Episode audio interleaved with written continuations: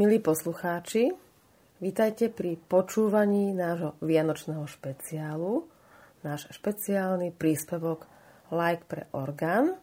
Dnes spolu so mnou bude moderovať Andy Vavrek, dobrý večer. Andy, ahoj, rada ťa vítam. Dnešný deň je prvý sviatok Vianočný však. Áno. Tento deň má svoje sláviace špecifika a rozhodla som sa, že spôsob e, takej hudobnej oslavy Božieho narodenia našim poslucháčom priblížime jedným koncertom, ktorý sa konal v Žiline, konkrétne v Budatine, to je vlastne mestská časť Žiliny však. Áno. A na tom koncerte sme boli obidvaja teda prítomní. Ten koncert sa konal 11.12.2022 skúsme našim poslucháčom niečo priblížiť o tejto aktivite. Práve si vypočuli vstupnú skladbu však. Tento koncert sa uskutočnil v hradnej kaplnke Budatinského hradu, uh-huh. ktorá v, súčasno, v súčasnosti už teda neslúži ako bohoslužobný priestor, ale slúži na uh, rôzne obrady, výstavy, ale aj koncerty. Uh-huh.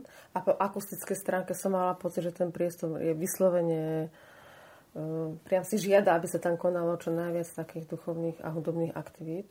Áno, ten priestor má podľa mňa vynikajúcu akustiku, nemá príliš dlhý dozvuk, ale ani krátky. Aspoň teda ja som to tak vnímal, že to bolo úplne ideálne na, na práve aj takéto zloženie, ktoré aj nástrojové zloženie, keďže to bol koncert, kde zaznel orgán a flauta. A myslím si, že teda ideálne na takéto komorné koncerty. Uh-huh. Samotný sakrálny priestor je zaujímavý tým, že väčšinou sú kostoly, chrámy skôr priestorovo dlhé než vysoké práve tá kaplnka, ona zvonka nevyzerá ako kaplnka však. Ja som si, priznám sa, dlhé roky myslela, že to je nejaký sklad obilia. No a myslím si, že kedy si komunisti to tam aj to obilie aj skladovali. to obilie skladovali, alebo Hej. respektíve bol tam, viem, že nejaký archív a niečo podobné. Takže... Áno, áno. A potom, keď to zrazu dostalo vežičku a vežička dostala zvon, tak vlastne hrad dostal kaplnku.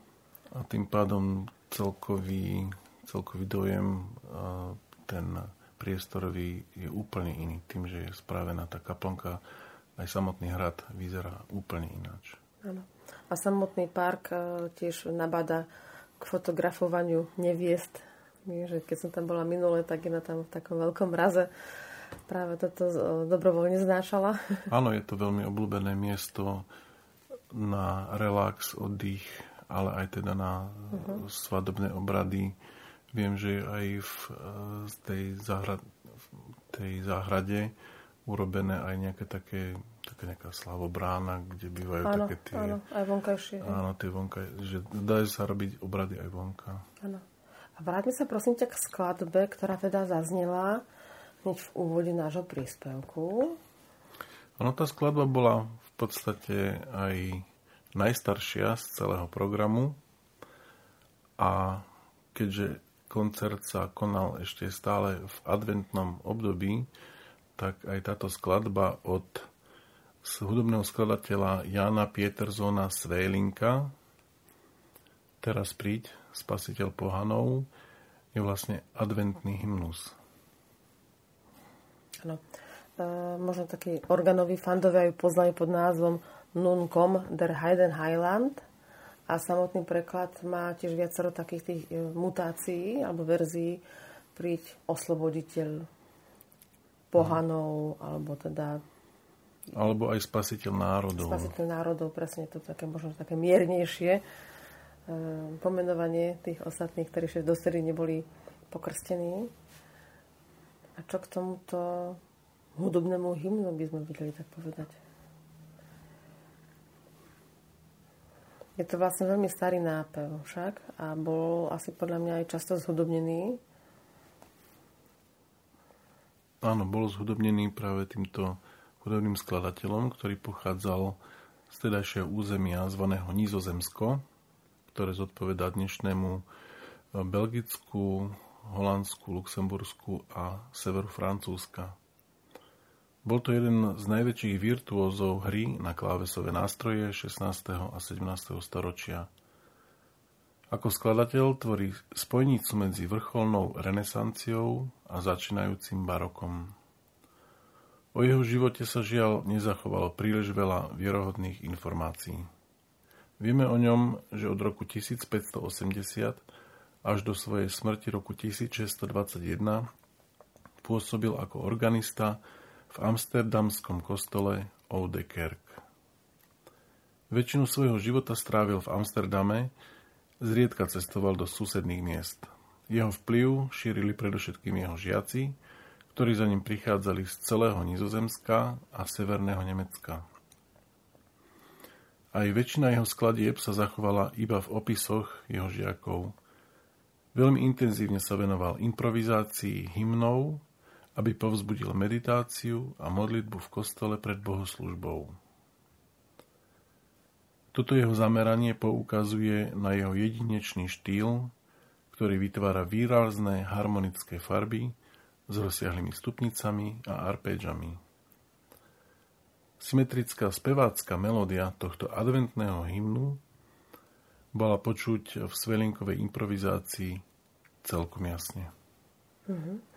Samozrejme, že keby že daná skladba je hraná na inom type nástroja, tak tam potom by bolo počuť aj nástup pedálu. Tuto bolo ťažko realizovateľné a o samotnom nástroji sa porozprávame trošku neskôr.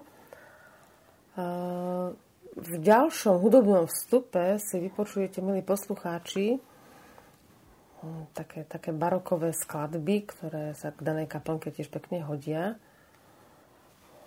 Áno, tá nasledujúca je sonata C-dur od Georga Friedricha Händla a na začiatok si vypočujeme dve časti. Prvú Allergetto a druhú Allegro. Uh-huh. A pomedzi tieto flautové skladby bol taký hudobný predel, však zaznela Vivaldiho Siciliana, moja obľúbená. Áno, je to veľmi krásna skladba. A pri tejto skladbe sa uvádzajú dvaja významní hudobní skladatelia, Antonio Vivaldi a Johann Sebastian Bach. Je to z toho dôvodu, že pôvodne napísal Vivaldi tento koncert pre dvoje huslí a orchester a Johann Sebastian Bach ho prearanžoval. Počas obdobia baroka to bolo veľmi časté, že skladatelia používali na improvizáciu skladby iných hudobných skladateľov. Mohlo by sa povedať súčasným jazykom, že to bola cover verzia, ale určitým spôsobom to bola veľmi dobrá reklama, ale aj vzdanie pocty pôvodnému autorovi. Uh-huh. A daný barokový vstup teda opäť končí kombináciou flauty a organového pozitívu. A znova tu sa vrátime e, k sonáte C-dur od Georga Friedricha Händla, a vypočujeme si tretiu časť Larghetto, tentokrát v, to, stupnici Amol a štvrtú časť A tempo di Gavotti. Uh-huh, takže taký tanec, takže nám to tak veselo ukončí tento vstup.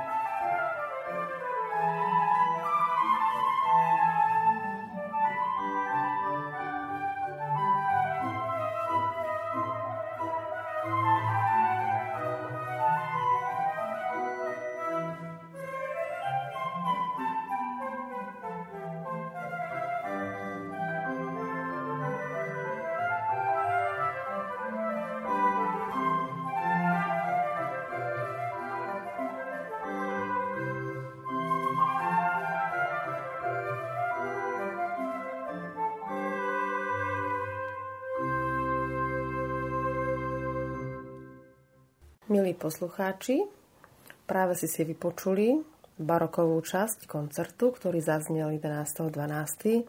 v kaplnke Budatinského hradu. A samotná kaplnka však nedisponuje, prezradíme, píšťalovým nástrojom. To, čo počúvate, sú vlastne tóny digitálneho organového pozitívu. Ty si, Andy, vedel, že vlastne táto kaplnka má nejaký taký nástroj?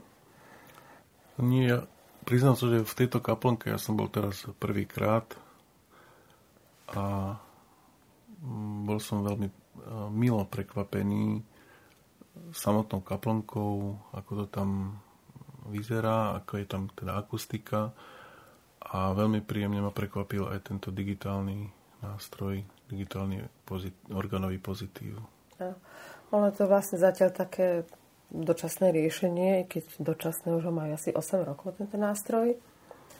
A predtým v minulosti tam ťažko povedať, aký nástroj bol a samotný sakrálny priestor, pokiaľ fungoval ako sakrálny priestor, patril pod dekanát Kisuckého nového mesta ešte v 18. storočí.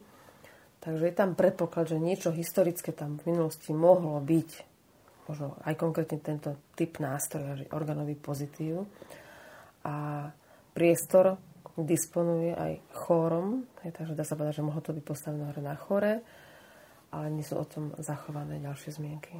A Marti, prosím ťa, viem, že túto reláciu, reláciu počúvajú aj amatérsky poslucháči, nielen profesionáli. Mohla by si našim poslucháčom vysvetliť pojem organový pozitív? Uh-huh. Uh, orgány majú rozličné veľkosti, rozličné pomenovania. Ešte by som možno skočila k menším rozmerom, takže existuje aj pojem organový portatív. Je to nástroj, ktorý má možno iba rozsah e, oktávu, oktáva a pol, maximálne dve oktávy, to sú také väčšie portatívy. A boli to vyslovene orgány pre kráčajúcich hudobníkov. Hej. To znamená, že on si ho dal na rameno, bol tam nejaký remeň, ale rupsak, dá sa povedať, a jednou rukou dvíhal mech a pravou rukou obsluhoval klávesy, ktoré nemali e, chromatiku, neboli uh-huh. chromatické, boli vlastne len biele klávesy vedľa seba a mohlo to byť naladené ako keby od C po C, od A po A podľa rozsahu konkrétneho hlasu alebo vyslovene šité, postavené na mieru daného hudobníka, ktorý zároveň aj spieval. No a tie portatívy e, boli vyslovene teda slúžiace pri nejakom pri kráčaní aj, mohlo byť, áno, a dokonca aj pozitívy sa používali pri púťach, tzv. truhlové pozitívy. Vlastne tento digitálny nástroj od firmy Hof Richter je typ truhlového pozitívu, ale tam tie píšťalové v minulosti teda vlastne obsluhovali až štyria hráči, alebo teda štyria ľudia, dvaja, keď sa teda kráčalo pri tých púťach, tak dvaja spredu a zozadu ten nástroj mohli niesť, buď tam boli nejaké e, výrazné madlá, alebo to mohli byť teda tyče, ktoré sa tam prepchali a sa to nieslo. E, tretí človek obsluhoval mechy a štvrtý hral. Mm-hmm, takže to bola... Aj vlastne sa jedná v skratke o prenosný orgán. Mm-hmm, dobre, veľmi pekne ďakujem za vysvetlenie. Rado sa stalo. No a v druhej časti hudobnej si, milí poslucháči, môžete vypočuť koledy z jednotného katolického spevníka, ktorý je takým našim národným bohatstvom.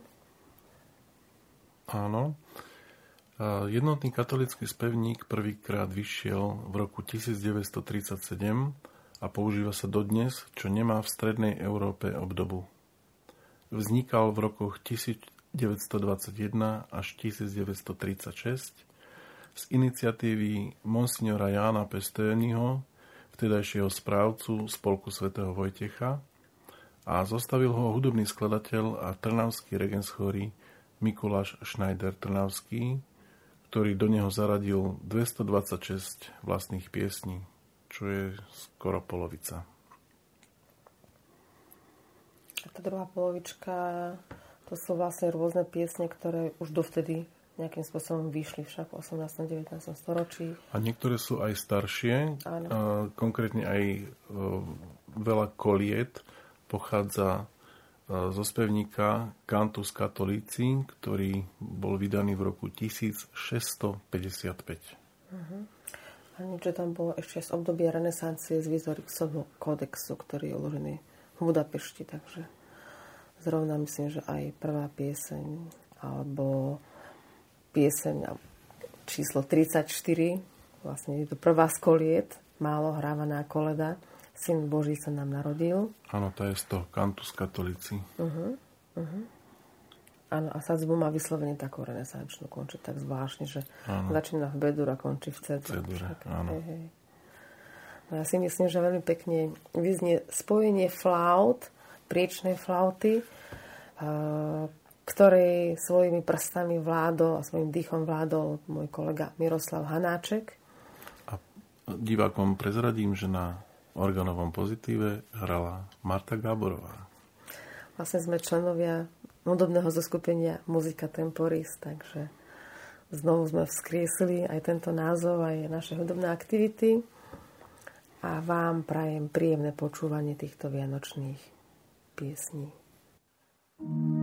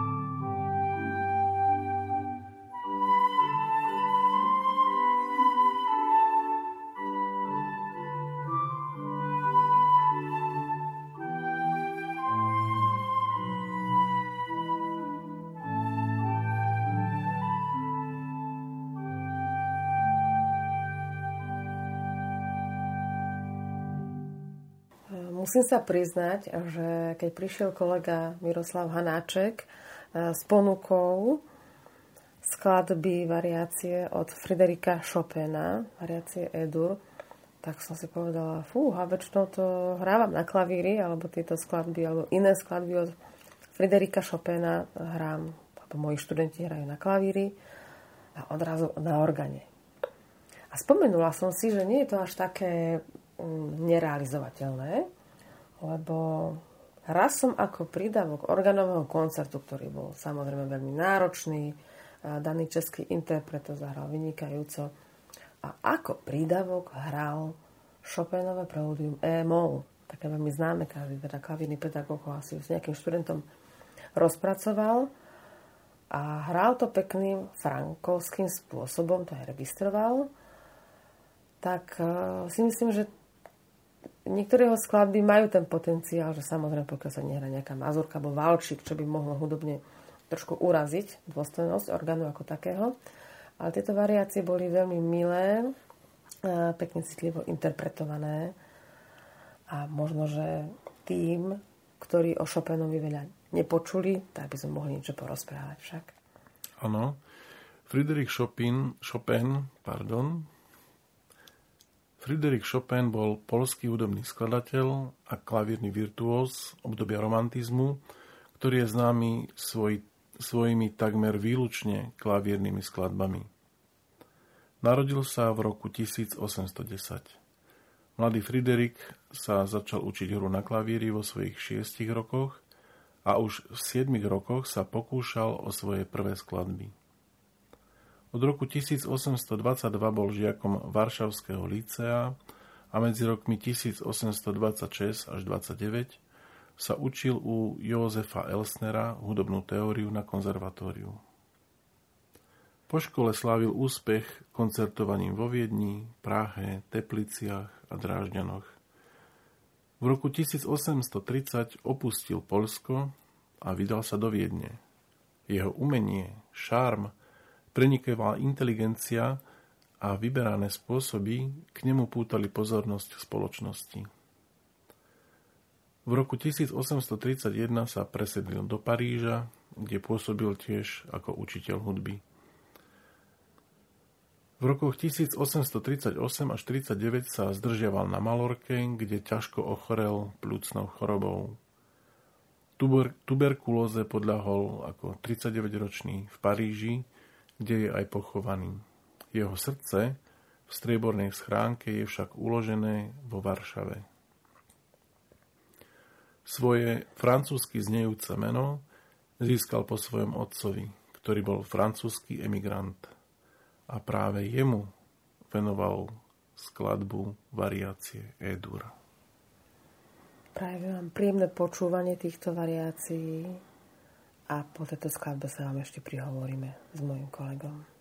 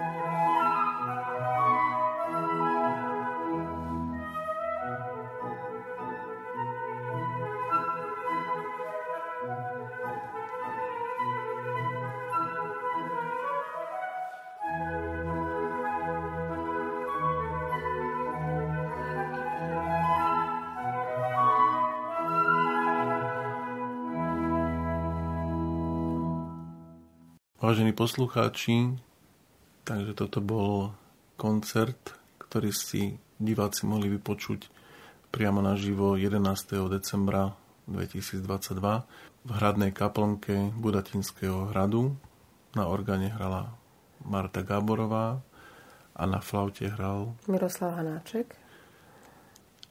A ja sa ťa chcem, Marti, spýtať, podľa čoho si vyberala skladby do tohto koncertu? Alebo to bola spolupráca e, s Mirom? E, myslím, že A aj B je správne. E, s Mirkom sme kedysi dávnejšie spolupracovali intenzívnejšie. Potom myslím, že on si robil doktoránske štúdium a tam si potreboval vyprofilovať svoj iný repertoár a nie s orgánom, ale viac s klavírom. Ale veľmi rád sa vracia k tejto spolupráci, takže nás možno, že budete môcť počuť častejšie. A myslím, že tá cedur tónina, ak to teraz berieme z takého hudobného hľadiska, pre mňa tá cedur tónina v sonáte cedur pre flautu a basso continuo príde takým symbolom čistoty a pokory. A s tým sa mi advent, to obdobie a potom aj to, ktoré prichádza po ňom, veľmi spája práve s touto tóninou. A ja osobne vnímam tóniny vo farbách, takže cedur je biela. Tak prekvapivo. a myslím, že v ten deň začalo dokonca v Žiline veľmi intenzívne snežiť. No, takže ten sneh nám uh, spravil takú krásnu, príjemnú atmosféru. A ďalšie skladby, ktoré tam boli, tak e, dôvod, prečo použiť uh, pri spasenie pohanov je v rámci adventu veľmi pochopiteľné. Pochopiteľný, lebo je to aj pieseň, ktorá sa spívala konkrétne u evanelíkov a ak sa mýlim, prosím ťa oprava, myslím si, že v EKS nie je spomenutý tento nápev. Nie, v EKS nie. I keď pôvodný je vlastne predreformačný, to znamená práve vychádzajúci z Gregorianu, áno. Áno, je to možné, ale zase ja poznám takú obdobu, obdobu nejakú, uh-huh. takú, väčšinou to mládežníci spievajú uh-huh. takú pesničku Teraz príď, taká opakovačka Teraz uh-huh. príď, teraz príď, uh-huh. príď uh-huh. k nám, lebo viem, že máš s nami nádherný plán. Uh-huh. No a zaznali tam teda ďalšie skladby, ktoré zrovna nebudete počuť e, v dnešnom príspevku. E, v podstate treba vychádzať z toho nástroja, jednoznačne z toho nástroja, ktorý tam je. Hej, to som musela prijať. E, nehrávam často na digitálnych nástrojoch, ale zase sú v niečom veľmi, veľmi spolahlivé, netreba to ladiť, je to prenosné a na to zľahka teda preniesli e, pracovníci Považského múzea, alebo inak býva e, orgán umiestnený inde, aby sme potrebovali kvôli divákom mať prenesený dole. A toto je jedna z veľkých výhod týchto prenosných nástrojov, že je teda ľahko prenosný a jeden z mála koncertov, kde diváci môžu vidieť organistu hrať spredu, lebo väčšinou orgány ano, bývajú umiestnené hore na chore, niekde na poschodí a vzadu väčšinou. Takže toto bola tiež jedna z tých pre mňa, pre mňa veľkých výhod, že diváci a poslucháči mali možnosť vidieť účinkujúcich vpredu. Áno. A o tento typ nástroja disponuje dvoma pedálovými registrami, potom šiestimi registrami pre prvý manuál a šiestimi pre druhý manuál. Nástroj nemá ani pedál, ani druhý manuál, ale dá sa to potom zvukovo pospájať. Všetko v rámci daného rozsahu jedného manuálu. Dokonca tam je teda delenie na klávesnice na dve časti, tzv. split. A, ale to sa nám nehodilo v daných skladbách, takže Myslím si, že po technickej stránke sme nástroj využili aj po zvukovej maximálne, plus sú tam dokonca možnosti navoliť si staré ladenia, čo je veľmi zaujímavé a ja som to na tebe vyskúšala, že či znesieš počúvať danú skladbu v, v tom nejakom strednotonovom ladení a No, bolo to, bolo to dosť napínavé na uši pôsobilo to tak, ako keby to bolo rozladené. Ale tak ono to bolo asi cieľené. Tak cieľené, no, tak... ja to vnímam ako farbu. Ja to už neberiem, že to je rozladené, ale vlastne v minulosti boli tie ladenia inak koncipované, hej, že buď bol dokonalý interval kvinty, kvinty, ďalšie kvinty na ňom. Uh-huh. A to znamená, že oktáva sa nemusela stretnúť. Hej. Áno. Takže preto sa využívali väčšinou tóniny, kde neboli chromatické tóny. Hej. Takže vlastne tie staré skladby boli in C, in D a už e, nejaká G-mol bola s prepáčením protivná a keď napísal Dietrich Buxtehude de Proudim a fuga Fismol, tak to asi dal niekomu za trest, mm. aby to potom počúvali alebo hrali. takže sa ešte vrátime k tomuto nástroju. Je veľmi pekný, je veľmi príjemný, takže milí e, poslucháči, ak budete mať cestu do Budatinského hradu, prosím vás, určite nemínte kaplnku e, pozdieľate ten priestor, ktorý sa vám tam ponúka. Je tam veľmi silný duchovný odkaz, aj keď sa tam sveté omše momentálne nekonajú. Áno, tej kaplnke dominuje obraz na nebo e, nepoškvrneného počatia Pany Márie. A kedysi tá kaplnka bola aj zasvetená práve tomuto sviatku.